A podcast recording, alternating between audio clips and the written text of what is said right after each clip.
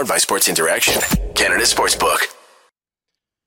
Welcome to Game Over Montreal as Mark fixes something and he's bending over trying to be stealthy, but I'm going to show him on the screen anyway. Uh, if there's uh, any audio issues tonight, please let me know. I'm trying a new mic setup because I was testing over the time. It's been two weeks since I've been on Game Over, Mark. It feels like forever. So I was testing during the break and I found the mic sounds better in front of me versus off to the side is like a little bit muffled. So ah. hopefully it sounds better for everyone today. If well, that's not, you know what uh, that's what you caught me. I was trying to. I noticed when the, the chat with uh, Tim Turk, who by the way, if no one, if anybody didn't have a chance, go check that chat out. It was a lot of yes. fun. But I was yelling a lot, and I mean I know I yell a lot, but I I'm, I'm going to blame the mic on this one, or maybe it's the filter that fell off that I never bothered to put back up. Maybe. It could be. It could be.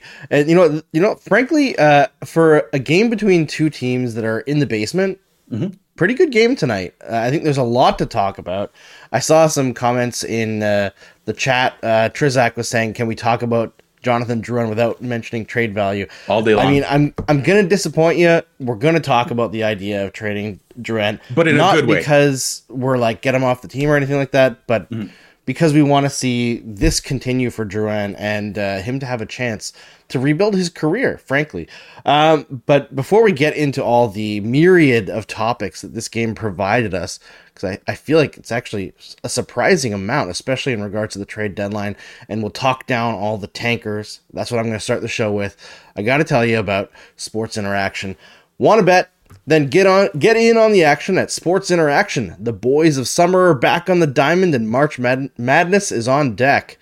Bet pregame, live in play, or on one of our many prop bets. Sports Interaction makes it easy to deposit, play, and cash out. Head to sportsinteraction.com slash SDPN or in Ontario, download the app. There's a QR code at the bottom of the screen right now on my side. You can just scan it with your phone and it'll take you straight to the app. 19 plus, please play responsibly. All right. Obviously, Mark, three games in a row here the Canadiens have won coming out of the break. The tankers are in shambles. They're just having a tough time.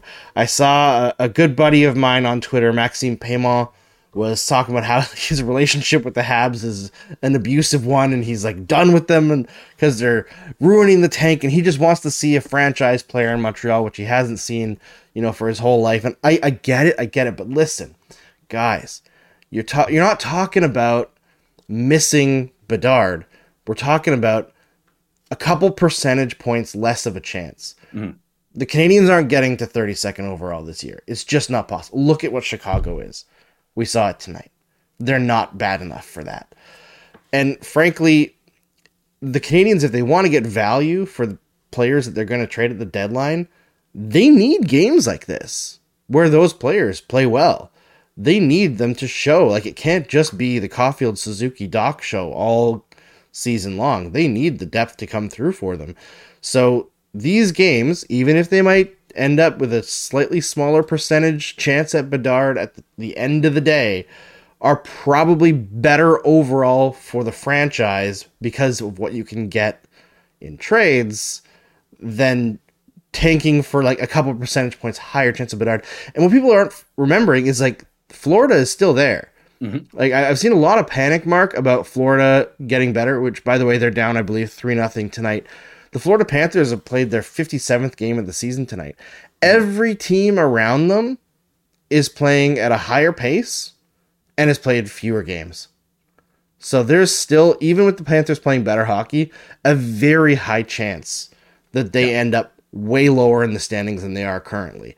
And so can, can I go? Let me know when it's ready. Panic. Time for a rant because what's happening in Chicago pushes the the limits of sports integrity. And now, like, I understand tanking is important. Connor Bedard, by all accounts, really will change a franchise. But what they're doing isn't just embarrassing; it's almost insulting to their fans because there's a limit between improving your odds and laying over and, and and essentially throwing an entire season away embarrassingly. It's embarrassing what the Chicago Blackhawks are doing. So I think it's a lot more entertaining to be a fan of a team that's not embarrassing 82 times on the ice and still has odds to uh, pick that number one guy. You provide entertainment, which is the basis of sports, which the Blackhawks are not doing.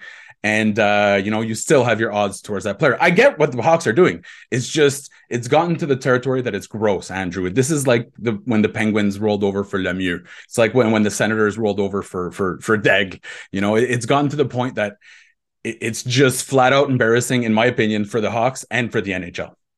Yeah, I, I I'm not a fan. Like I understand the idea of it, but the other thing is like every team that's done what the Blackhawks are doing, that's gutted it so deeply.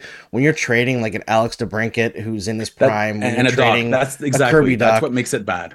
Yeah, you get to a point where when your good players do make the league, you have no depth to support them. We've seen it in Buffalo. We've seen it in Edmonton, which I don't know was I don't know if it was as intentional in Edmonton, but they were just run so poorly. No, I think yeah, I uh, think that just happened. Yeah, but like, I mean, there's someone in the chat here, like, much. for example, it's hard. Jake Emraz. Okay, so he's saying like I'm I'm not embarrassed. Trust the process, and I get that, Jake.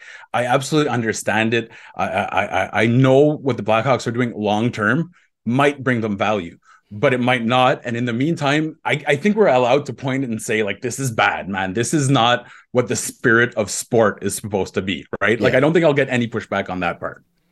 No, and Jake is saying the NBA does it too. I mean, sure, but oh, yeah. it's still bad for the sport, right? And you know, with the Canadiens winning the first overall last year, people will probably point and say like, "Oh yeah, too. because yep. they they already won that. That's why you're saying this." But I've been saying for years and years mm-hmm. that, I, in my opinion, every team that misses the playoffs should have the same odds to pick first overall. I don't think you should be rewarded for being bad on purpose.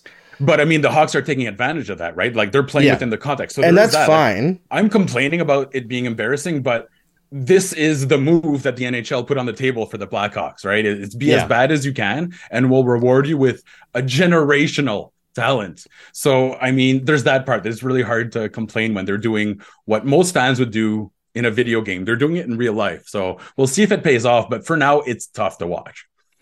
It is. It is. It, it's very tough to watch, and I think when you've got multiple teams doing this, you you know Arizona has sold everything that's not latched down. Like, bolts. Anaheim should be somehow worse, but they're not because it's such a tough year to tank. yeah, I mean, going into this season, right? We all expected the Canadiens to be worse off than they are. I, I, I think, frankly, the way that they've played is more interesting to me for the future because you see the building blocks there and you see the fight that they have. Like I got to take uh, my oldest son to the game thanks to you, Mark, on Sunday that you did. well, did. actually, thanks to um, a fantastic Habs fan. I, will get his name, but someone said you know someone who needs tickets. So Andrew, Andrew was that guy.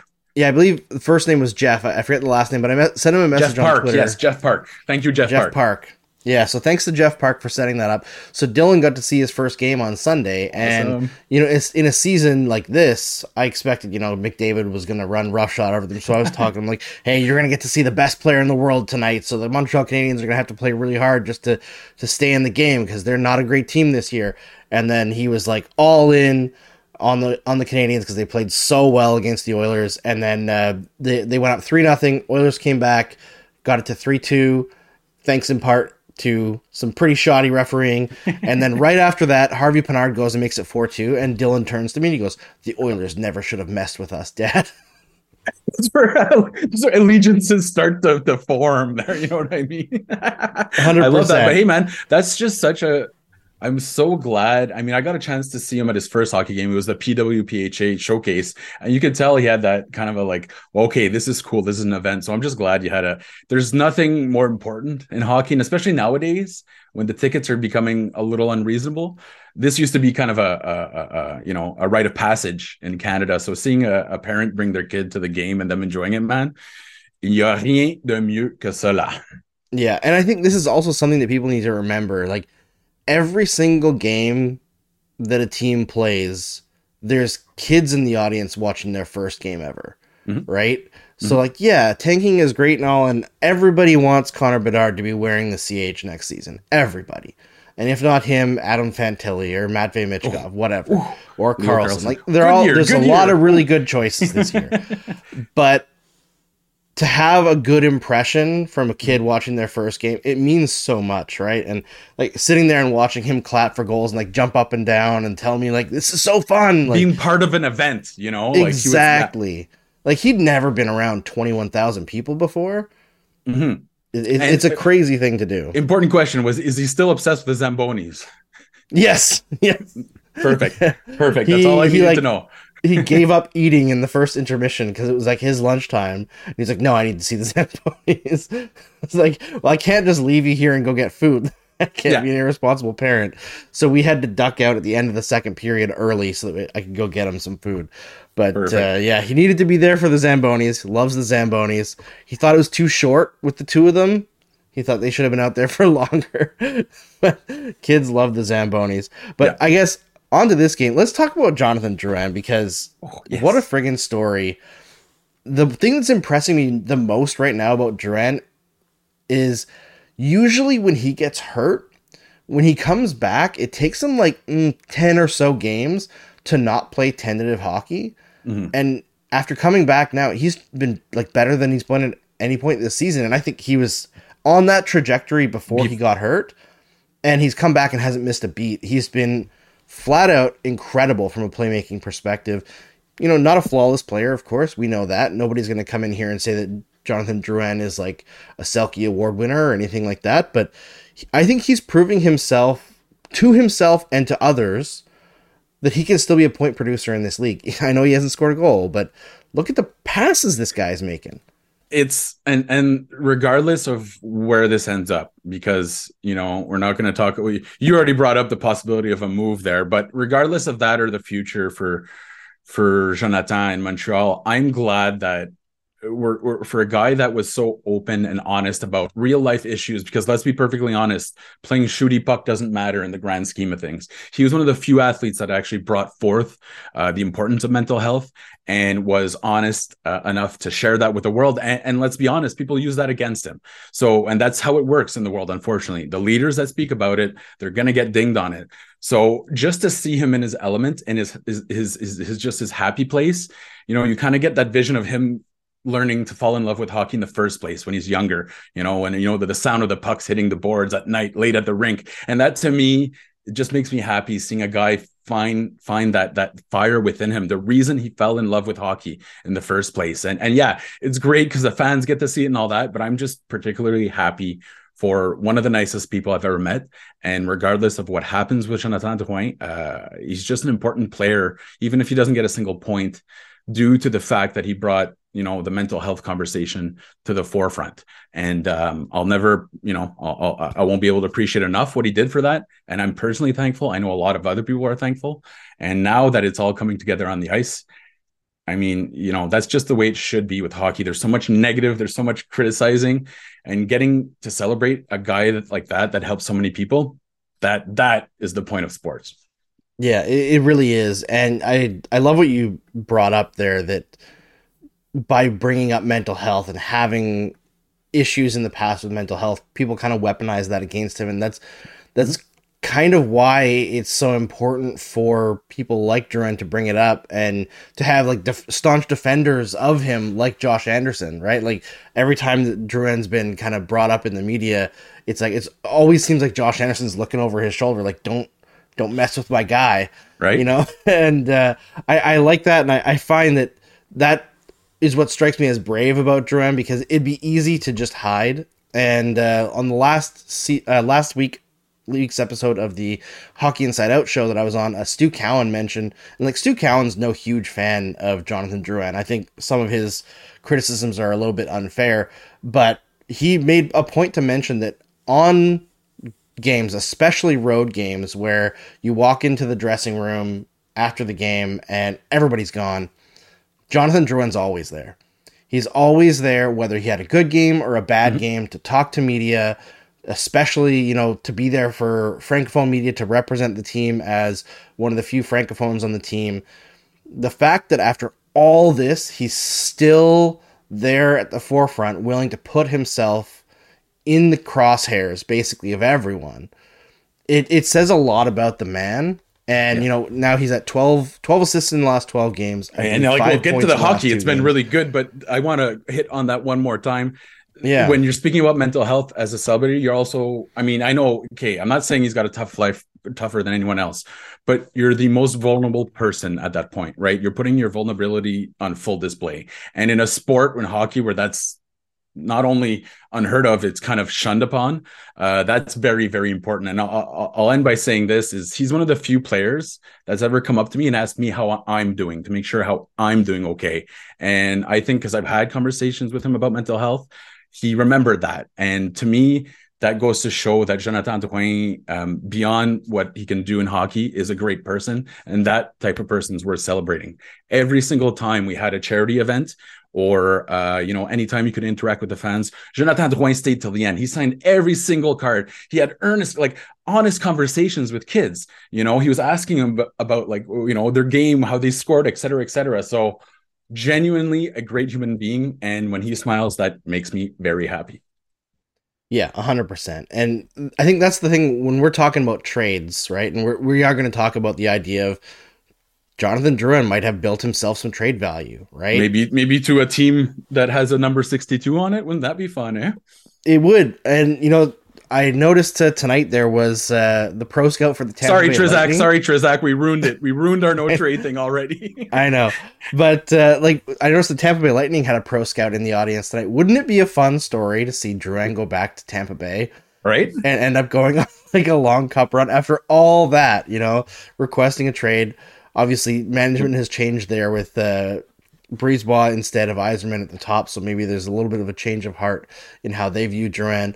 So it would be kind of fun that way too. But I think the Avs are the most interesting yeah. one just because they're reuniting and they're, they're missing a little firepower up front right now. They are know? like that's yeah yeah. Well, I, I see him on a second brutal. power play unit. You know, uh, hoisting the cup with Artturi Lehkonen. Now we're just living vicariously through Lehkonen because he did what we all wanted, but if guys like him and Dadonov, can I? Can, I know I'm about to get a lot of eye rolls, but Andrew Dadonov, the points aren't coming, but he's been playing quite well in the last two weeks, in my opinion. He he had. I would go back further than two weeks, honestly. Almost I, like, like January there. Yeah.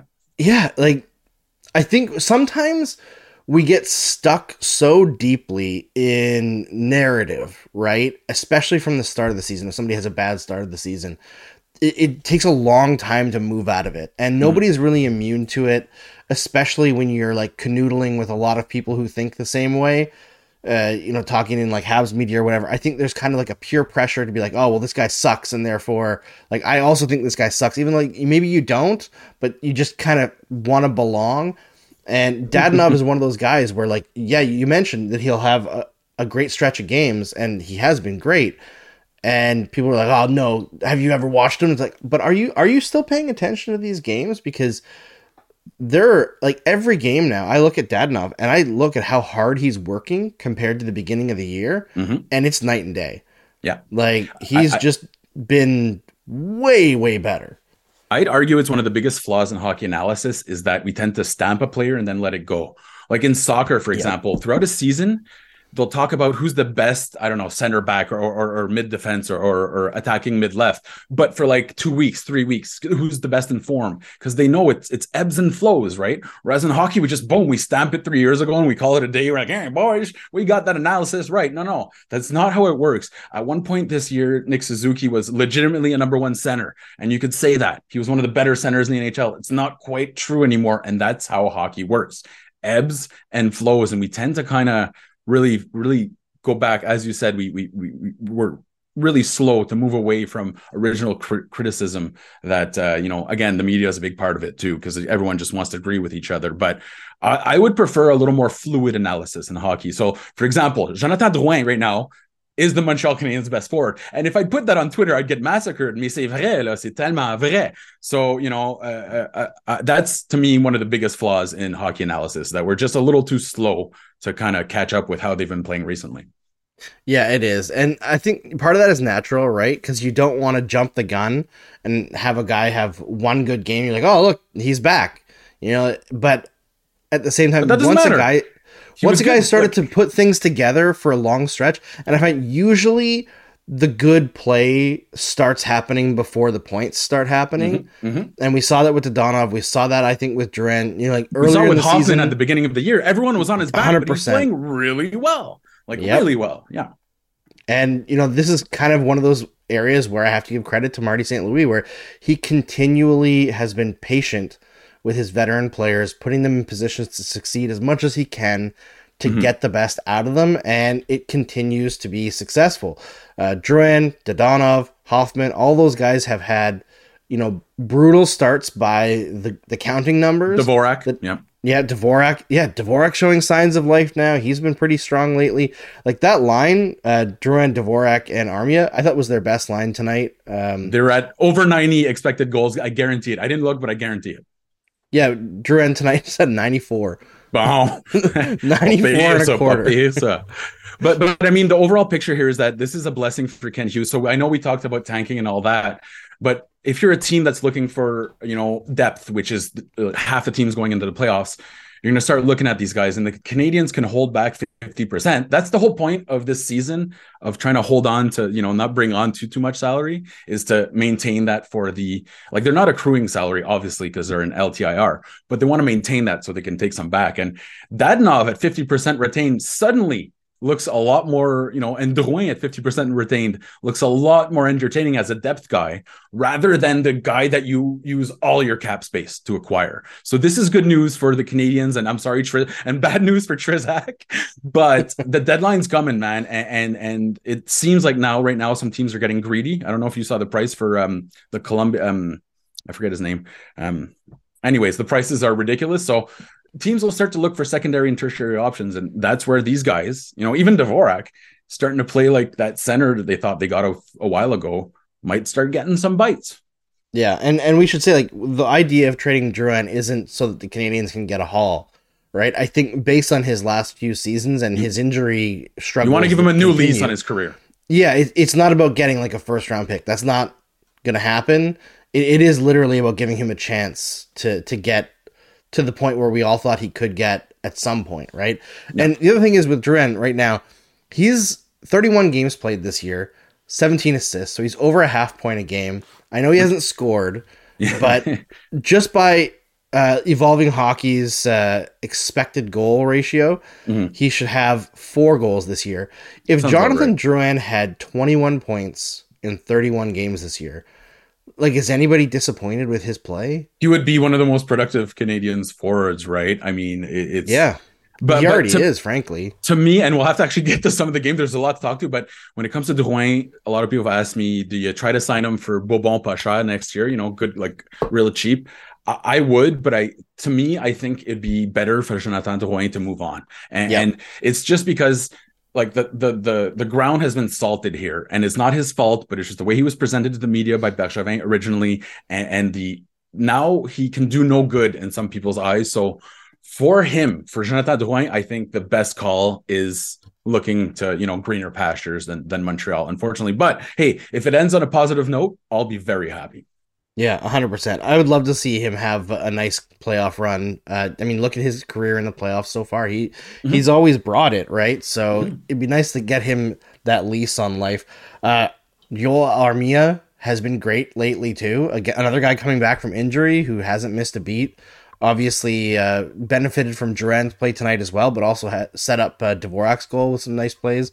He set up uh, who's uh, Jordan Harris's second goal against Edmonton. Yeah, which with a really nice play at the blue line to kind of draw in the defender and open up some space. Kent Hughes is all smiles right now, you know? right? You know, here's something I want to bring up just quickly. I re- when Jordan Harris spoke out about hockey is for everyone and how like it, it's kind of bullshit and it's not really that way in hockey. When he spoke culture. the truth, yeah, yeah, when he spoke the truth, of course, and you know, huge uh, props to him for doing that. Not only as like person of color in general, but the fact that he's a rookie. Oh, that's you know, yeah. There's it's hard to do that as a rookie. And then immediately after that, there was like a bunch of people from different markets being like, "Oh man, he's gonna get traded now. Montreal's not gonna like him." I was like, "I don't think you understand the current management structure." No. And then he immediately gets signed to an extension, which I know would have been happening the last several months, whatever. Yeah. But like the timing is amazing. And, and then he goes out and has his best game of the year against right? the Oilers. And for those that didn't have a chance to hear him speak with uh, Mikur uh, Guerrier, um, he had a whole conversation of the uh, Black History Month, the Canadiens uh, taped this whole conversation. It's very important. Go take a look at it. Hey, listen, I know that I've had my issues with the Canadiens in the past, but I'm going to go ahead and say this: they are very forward thinking in a lot of uh, uh, of their their approach to hockey, and, and they're learning. Listen, they're not perfect, but they are learning now with the change of management. There's been a certain reinvigoration of people trying to you know obviously keep um, mm, uh, different groups in mind. And i'll say this the players will never be punished for any of that. And the team likes it when they speak out because they have to be leaders in our community. So it's really important. I i hate sometimes when it's for example i mean jordan harris is a person of color. There's very few in the nhl and i hate how we constantly turn and say hey can you fix the issues? You know? But I think the way the Canadiens did it by having an open conversation, um, Georges Laraque was there as well, is it's a good way to uh, open up the debate, or not the debate, but for people to learn without necessarily putting the onus of fixing the issue on the speaker, if that makes any sense. Yeah, hundred percent. It's it's kind of like letting them say their piece without being like, "Hey, Fix what racism, do you think yeah. we should do?" Yeah. Right? Yeah. And and I feel like that's such a thing, especially during Black History Month. Like, I talked to Julian McKenzie the other day, uh, just like because you know we're two white guys, Mark. We will stumble at times, not understanding things. No, it's we a lot of learning. It's a lot of listening and learning. Always right. And I reached out to him and I was like, "Hey, Julian, like if somebody contacts you to do like a guest spot this month during Black History Month, do you feel that that's like tokenistic?" And I was like, "Or does it like kind of depend on the situation?" He Both, was like, "It definitely depends." Uh, about like is it somebody who's reached out to me before? Right? So like if it's somebody you've never talked to before and that all of a sudden yeah. they're like hey you want to do this? And it happens to be black history month. It feels a little bit different right? So it it's being conscious of all those little things at the same time and, and learning from different perspectives. It's a it's a challenge that we have to take on right? Head first. You have Absolutely. to dive in Absolutely. And, I know there's some people working on the scenes really hard to make it happen. Sebastian Jackson, um, let's talk on just sent a message there. Let's talk on Twitter. I can get you in contact with the right people. So I don't know how what you've what the history's been there with that, but I know the people and I'd be glad to uh, try to help as a conduit to that. And by the way, those those jerseys, those warm-up jerseys, like the gorgeous. opposite of the retro reverse because they're gorgeous, they're well thought out, and man, like I and Another thing I, I, would like to say, people go and try to buy them if they're available and they're always expensive. There's actually a good reason. For once the teams aren't being greedy, the needle thread count and the work done in those jerseys is is is very expensive because it's a lot more work than the regular jerseys. So that's pretty much the reason why those those specialty jerseys are so darn expensive. Unfortunately, yeah. it's just a reality of the product. My only complaint about those specialty jerseys, and it's the same with the one they did for like the I think it was like Indigenous oh, history. Oh, yeah. Hold on, last year, is I wish they would make a full this jersey. yes, yeah, and I wish they would make a full jersey instead of a practice jersey because I would friggin' drop coin on that. like it, it was so beautiful, and yeah. I, I feel like if they could just do the whole kit like in that that color scheme, that design scheme, it would sell like crazy. I know it, it would obviously be more expensive as well, but yeah. I, I, just want them to go from the good job they're doing to like the next stage and actually well throw together a, keep a in mind these are all done done by marketing teams and the whole point of marketing is it's still to make the money. So there's that like and that was a huge sticking point with me in montreal. Like I, I will admit I, I was kind of you know complaining a lot about it but so there is a fine balance to be done. And as noel mentions here you know this learning this listening uh has to be done all year round. So that's the that's the key part there because it's great to celebrate black history very important but you know being a good person isn't limited to uh sponsored events Hundred percent, hundred percent. I know there was a comment from Trizak uh, earlier on in the stream as well, asking if we could talk about Jonathan Kovacevic. Oh God, I've yeah, kind of beating the drum for him all season long. Not big, big really Kovacevic loudly, fan, but the dude is just solid. Mm-hmm. I really like him. I don't know if he has a future beyond being like he a, has a third pairing defenseman, oh, but okay. like yeah. I I think he's a solid NHLer. I don't see any major issues with this game, maybe like a lack of finishing. But yeah. what I like about him more than anything, I think, is like when he makes a mistake, he's always there fixing it. Like mm-hmm. he just stays with plays all he's, the time. I, I, I, stated that he's their most reliable defenseman, bar none, and, and I include Mike Matheson in that because Kovacevic has stayed healthy. Now I know it's a little rough on Matheson, but like when Matheson's in the lineup, man, the Montreal Canadiens look different. They're a different team. It's like when Prime Petry was there. But um, Jonathan Kovacevic has been there the entirety of the time, and he's been a healthy scratch when he's been the Canadiens statistically their best defenseman. So that's yeah. a little rough on your brain too, right? But just hearing him speak, first of all, what a smart, intelligent person. He thinks about the question before he answers, which is something we should all aspire to do. Um, he's reliable and he makes Jordan Harris look good. They work well together. I, I agree. He's kind of like Josh Gorges. He's never going to put the puck in the net, but he actually has a better shot. He's been unlucky there. Statistically speaking, Jonathan Kovacevic has been their most reliable, dependable defenseman. And I think you have to include him when you talk about Guhle, you talk about Harris, you talk about Xhekaj. You got to include Kovacevic in there because out of all of them, he's had the best numbers. So to me, I mean, it's great that the Jets aren't missing him, but man, what a waiver claim! Like he's he's got that Paul Byron potential to be like a ah those idiots put him on waivers. It doesn't look bad now, but it could in the future because I see him having a potential to have you know many many serviceable years in Montreal. Yeah, Trizak bring, brings up that it was Rock Smasher, not him that uh, brought up Kovacevic. So ah. shout out to Rock Smasher in the chat. Yeah, Rock and, uh, Smasher uh, by the way, everyone, brings up great ideas in this chat. It's like 50 the times. The chat now. that we have, we're so we're lucky, lucky eh? Have, we have amazing people here. I'm just but making I gotta mistakes tell you, all the time, and they're like, "No, Mark, it's this, it's this, it's this." Or there was one with uh, Tim. I'm like, "No, the chat will correct me because I made a mistake," and then 10 seconds later, there yeah, they are.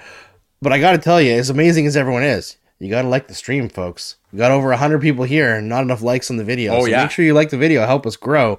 Make sure you subscribe to SDPN, ring the notification bell for everything. We need your help, you know? We got to keep this thing going. Have how do you do fun. how do you do fellow youth yeah no we're lucky because even super bowl weekend there was a ton of people around which was just like that's that's cool to me that's that's always cool that people take time to actually listen to us rant about excellent players like alex belzile can can i Am I allowed yes. to get excited about Alex Belzile? Because I was. I wanted to ask you, Mark, as somebody who, from before most people had even heard of him, was pushing Alex Belzile as not just a, a, player who deserved to play in the NHL and, and get a shot at the NHL, but just a great story. How satisfying is it to watch him out there setting up plays, scoring his first goal, and just the guy just doesn't make mistakes. He is clinical yeah, no, absolutely. Hey, King of the North, that's like the fifth time you criticize how often I talk. I'm sorry, buddy. That's just me. That's just me. So just take it down a notch with the criticism. Um, for Alex Belzile, the thing with him is that, as you say, there's nothing that stands out like crazy. But not only is it a great story, is that he's very, very smart. You'll notice he makes very few mistakes on the ice. So his anticipation and his ability to um, be at the right place at the right time kind of makes up for that lack of speed almost in a Jake Evans type you know mold but on the wing. So to me when you're looking at his points his his, his underlying numbers are great. Uh, he creates high danger chances but there's nothing that sticks out about alex belzile except obviously the dedication the effort. And one thing i will say is that we're kind of avoiding talking about Michael Pezzetta because he's almost old news, but Michael Pezzetta has been looking really, really good too. So he got reinvigorated when Rafael Harvey Pinard joined. And now that he's on the top line, him and Belzile are working very, very well. Hard work on the fourth line, but smart work. And that's what defines Alex Belzile, intelligent player. So I'm just yep. beyond happy for him right now. 100%. And by the way, King of the North said that he was just trying to be funny. He didn't mean it to come across as uh, harsh criticism. So everybody's happy. The vibes are good in here. And yeah, I, what impresses me so much about Belzile is that intelligence. And the fact is, like, he's going into the corner with you. He might not get there first on the puck. Gonna outwork you, though. Yeah. Every and, time. And we're seeing as a guy that in Laval, I'll tell you right now, it's really tough to be in Laval and being 28, 29. And all these guys that are scoring less than you are getting called up after you or before you. And then you have to turn around and make it good for them in the room. Like he's such a great he was like the father of, of, the Laval Rocket locker room, but at the same time, he knew I'm fighting with these guys. I'm going to help them as much as I can, but I'm also going to make that jump. So that's a really tough juxtaposition between being a mentor and being, uh, you know, someone that that wants to display his own skill. So there was a lot of that. All those stories written in Laval was oh, such a great mentor, such a great mentor. But you know what's going through his head when he reads that is I'm more than just a mentor for these old guys. Like I'm still fighting for my spot. So I'm just so glad that he got a chance to prove it. And hey, man, that's six what six points in eight games on the fourth line. It's pretty good. I, I think other than well, Drouin now, but I think Drouin and Belzile are the Canadiens' hottest scorers, right? Like that's and Harvey Pinard. speaking. Yeah, and, and Harvey Pinard. But either way, six points on the on the fourth line is very very difficult. So like, let's give him some credit there. I don't know where we go with you know from here, but I'm just happy because every time he had that story about him being a mentor, I know he hated it. He really hated it. but deep down inside, he was telling himself, "I'm going to make it. I'm going to make it." And when I interviewed him for the Athletic, like the when the minute he came to Laval he said, I'm not giving up until I make it. And he's like, and when I make it, I'm going to stay there, you know? So it's all kind of coming true and pure, pure heart and dedication on uh, Alex Bez. Like it's, it's the, the, the stuff dreams are made of for hockey stories.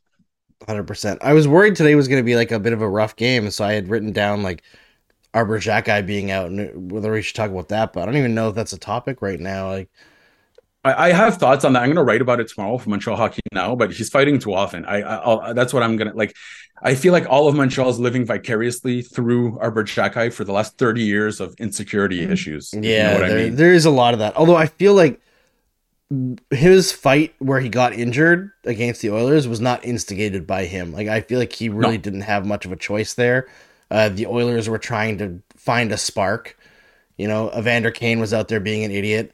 Uh, I will say, I know it's not about this game specifically, but uh, it was very satisfying. I don't know if they showed it on the broadcast, but after Evander Kane scored his kind of like lucky slingshot goal to make it three to two on Sunday, he went and like started chirping at Canadiens players on the ice and like chirped the entire bench on the way back. And then the Oilers did nothing the rest of the game. allowed three straight goals. So that was extremely satisfying for somebody who is followed Evander Kane's shenanigans well, and, for and a long time. Arber Xhekaj's provided a lot of that this year, right? Like a mm-hmm. lot of just like, okay, we're losing, but man, at least there's an entertainment factor, and we're gonna beat the crap out of you. Let's be honest, the Canadiens have been pushed around for 30 years, like honestly, at least. And from going back to the PJ Stock days, you know, where they brought him in and they're like, look, go fight. They brought in a laundry list of guys that were just hired mercenaries to see a guy like Arber Xhekaj be able to kind of pull a Lyle Odelein, even though he's better than him, and, and, you know provide good hockey. That's fun to see. But I, I'd like them to maybe pull back on the whole idea that he's going to go out and destroy everyone. He's not the biggest guy in the league. He's not the toughest guy in the league. He's one of the. But we have to keep in mind he fought nine times this year, Andrew. I know like most people in their lives don't get into a fight. And those that do, trust me, you get it hurts. It hurts, especially when you got a big old jaw like this, you know? So like we're keeping in mind that this is risky what they're doing with Jack. I'd like to see them maybe pull back a little bit and or maybe him just saying, no, you know what? I don't have to prove myself anymore. I've proven myself already. Yeah, hundred percent. Because there's pressure, I mean, right? There's pressure on him from you know make your space, but I think he's he's carved his space already. In in the modern NHL, fighting in almost double digits per season is not common. No. Right? And I know that's As part of like being a rookie and being so tough that guys want to test him. But like fighting Vincent Desharnais, who is six foot six, he is oh, over boy. a foot taller than David Desharnais. you know, like it's not the same Desharnais. And uh, you know, guys that like Xhekaj is a big guy, but he's not six six big. So when you're giving no. up reach advantages, all that stuff, it it becomes a slog, and he just he doesn't need he doesn't need to be doing that anymore. He's already proved himself. He can. Well, that's yeah, exactly. I think he wants he needs to get away from the whole like I have to go out there and fight every night because it's too much for anyone. Ten fight like I don't know if you saw him lately. Black eye, busted shoulder, like man, these guys at the best of times are already hurt fighters. They go to bed worrying about the guy they're going to have to punch next game because it's like it's intense getting into a fight. They'll get sick over it the night before. You know, if you read any of the stories of enforcers, like it's tough mentally off the ice as well. So I love what he's doing and it's fun. And don't get me wrong, I get excited when there's a fight, but I'd love to see a little, you know, pump the brakes a little bit on him having to fight all the toughest guys in the league.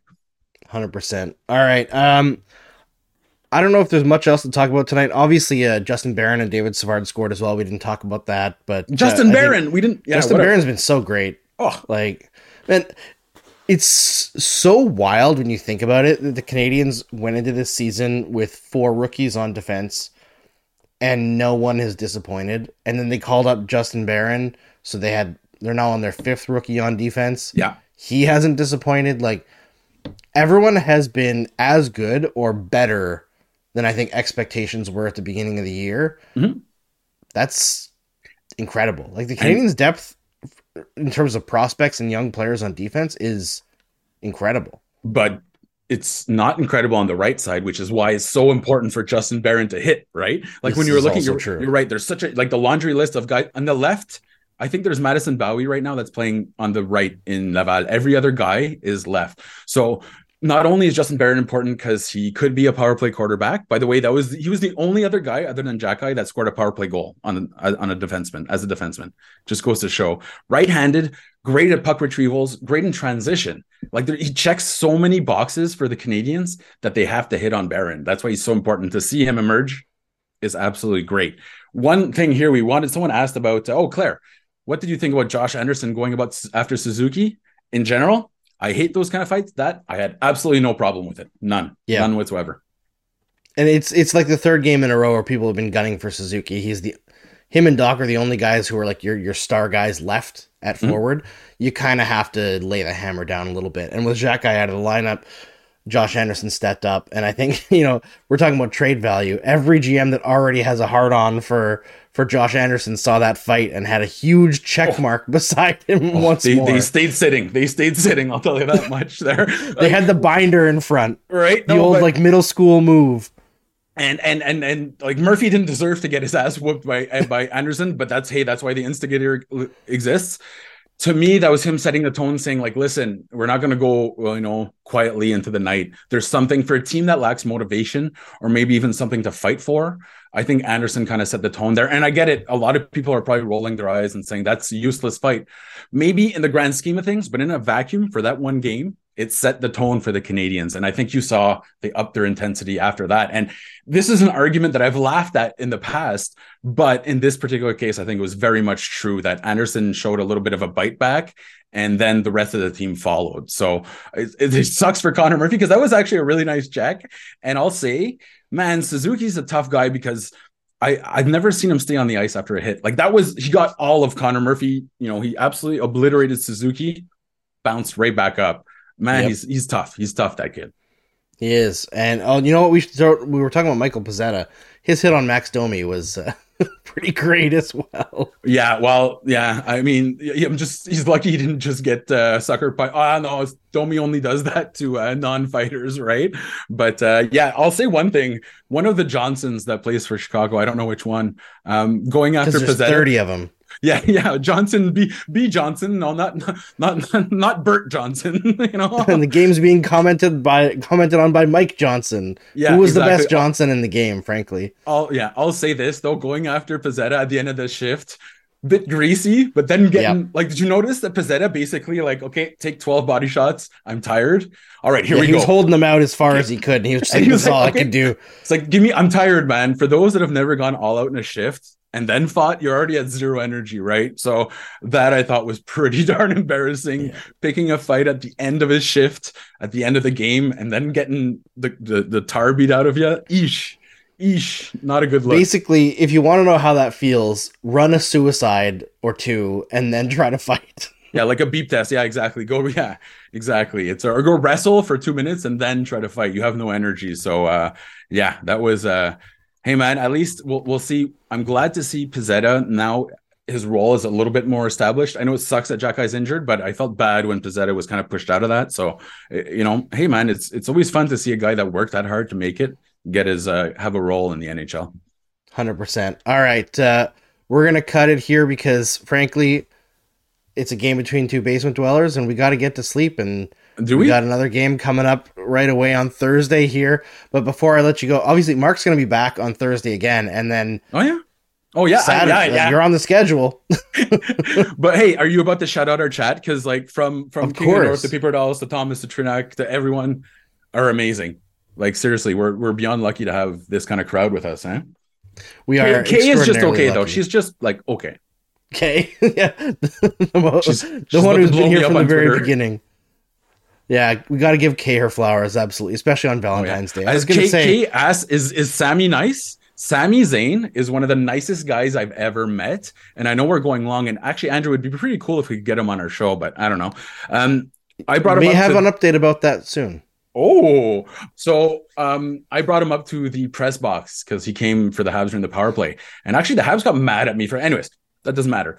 And he turned into a little boy because he was like, "Oh my god, this is where you work. This is so cool." He started pointing out where he was when um, Bret Hart during the Montreal screw job you know and he's like can i sit at your your seat and he's like no way this is your job this is so cool and i'm like man this beast of a man turned into a 12 year old boy the minute he got brought up to the press box and to me that's just amazing you know what i mean he went from a a, a wwe superstar to every 10 year old boy or girl watching their first game live so that that was uh, yeah and he's honestly a great person take a look at his charities few people yep. match the um how real of a person Sami Zayn is. Just a very, very, very good person.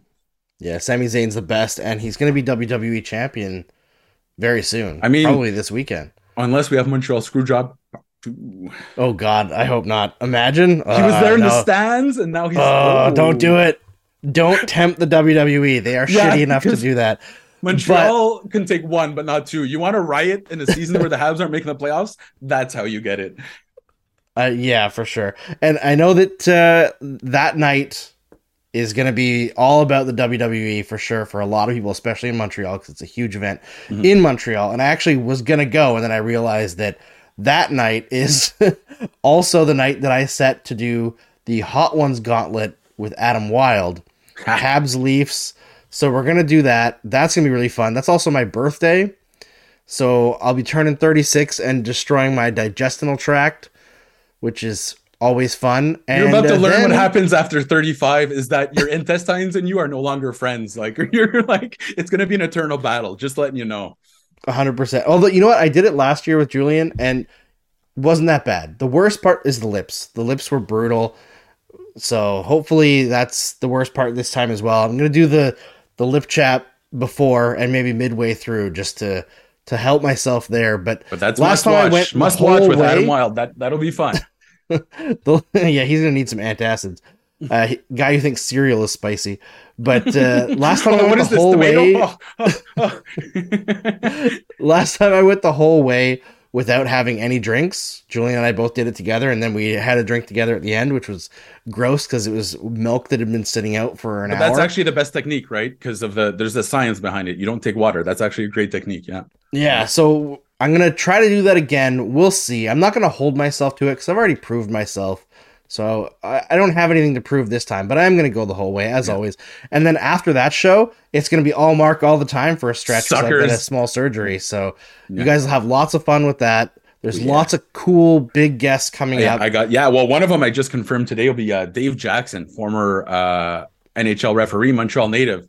So, and you're all going to have to behave when when Dave Jackson here. He's obviously ESPN's referee specialist, great guy. So we're going to get into a little bit of that with uh, Dave Jackson. Talk about bias in the NHL. That should be fun. It's going to be extremely fun. I'm going to be shit talking in the chat, and Robert's going to be modding me. right. So Noel asks, "How old is Mark?" Let's just put it this way: I bought the uh, pour some sugar on me um uh laser disc not the cd like the laser disc okay? So you can google that uh when def leppard released their laser disc but i owned it. Just just put it that way yeah, 100%. Kay says Andrew going on IR. That's right. Not quite LTIR. I won't be out that long, but uh, we'll have lots of cool well, stuff coming. Up. Originally, forward. Andrew was like, I'll be good in like a few days. Like, buddy, they're ripping out your some parts of your mouth. It's going to take a little bit longer than a few days. Let's put it that way. Just a little part of my jaw. That's okay. Just re- but, uh, minor, minor, major surgery, you know? Just for a guy who talks for a living, great, great thing to have in the middle of the season. But hey, I've been supposed to getting to, I'm supposed to have got it done like four years ago, so I'm finally getting it done. That's a good thing.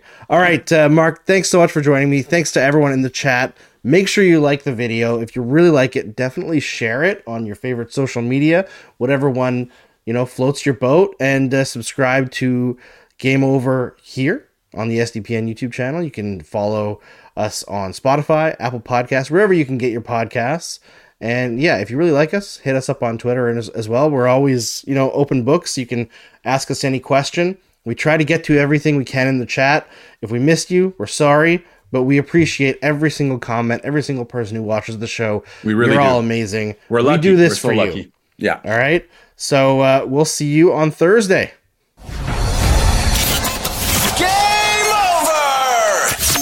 Powered by Sports Interaction, Canada Sportsbook.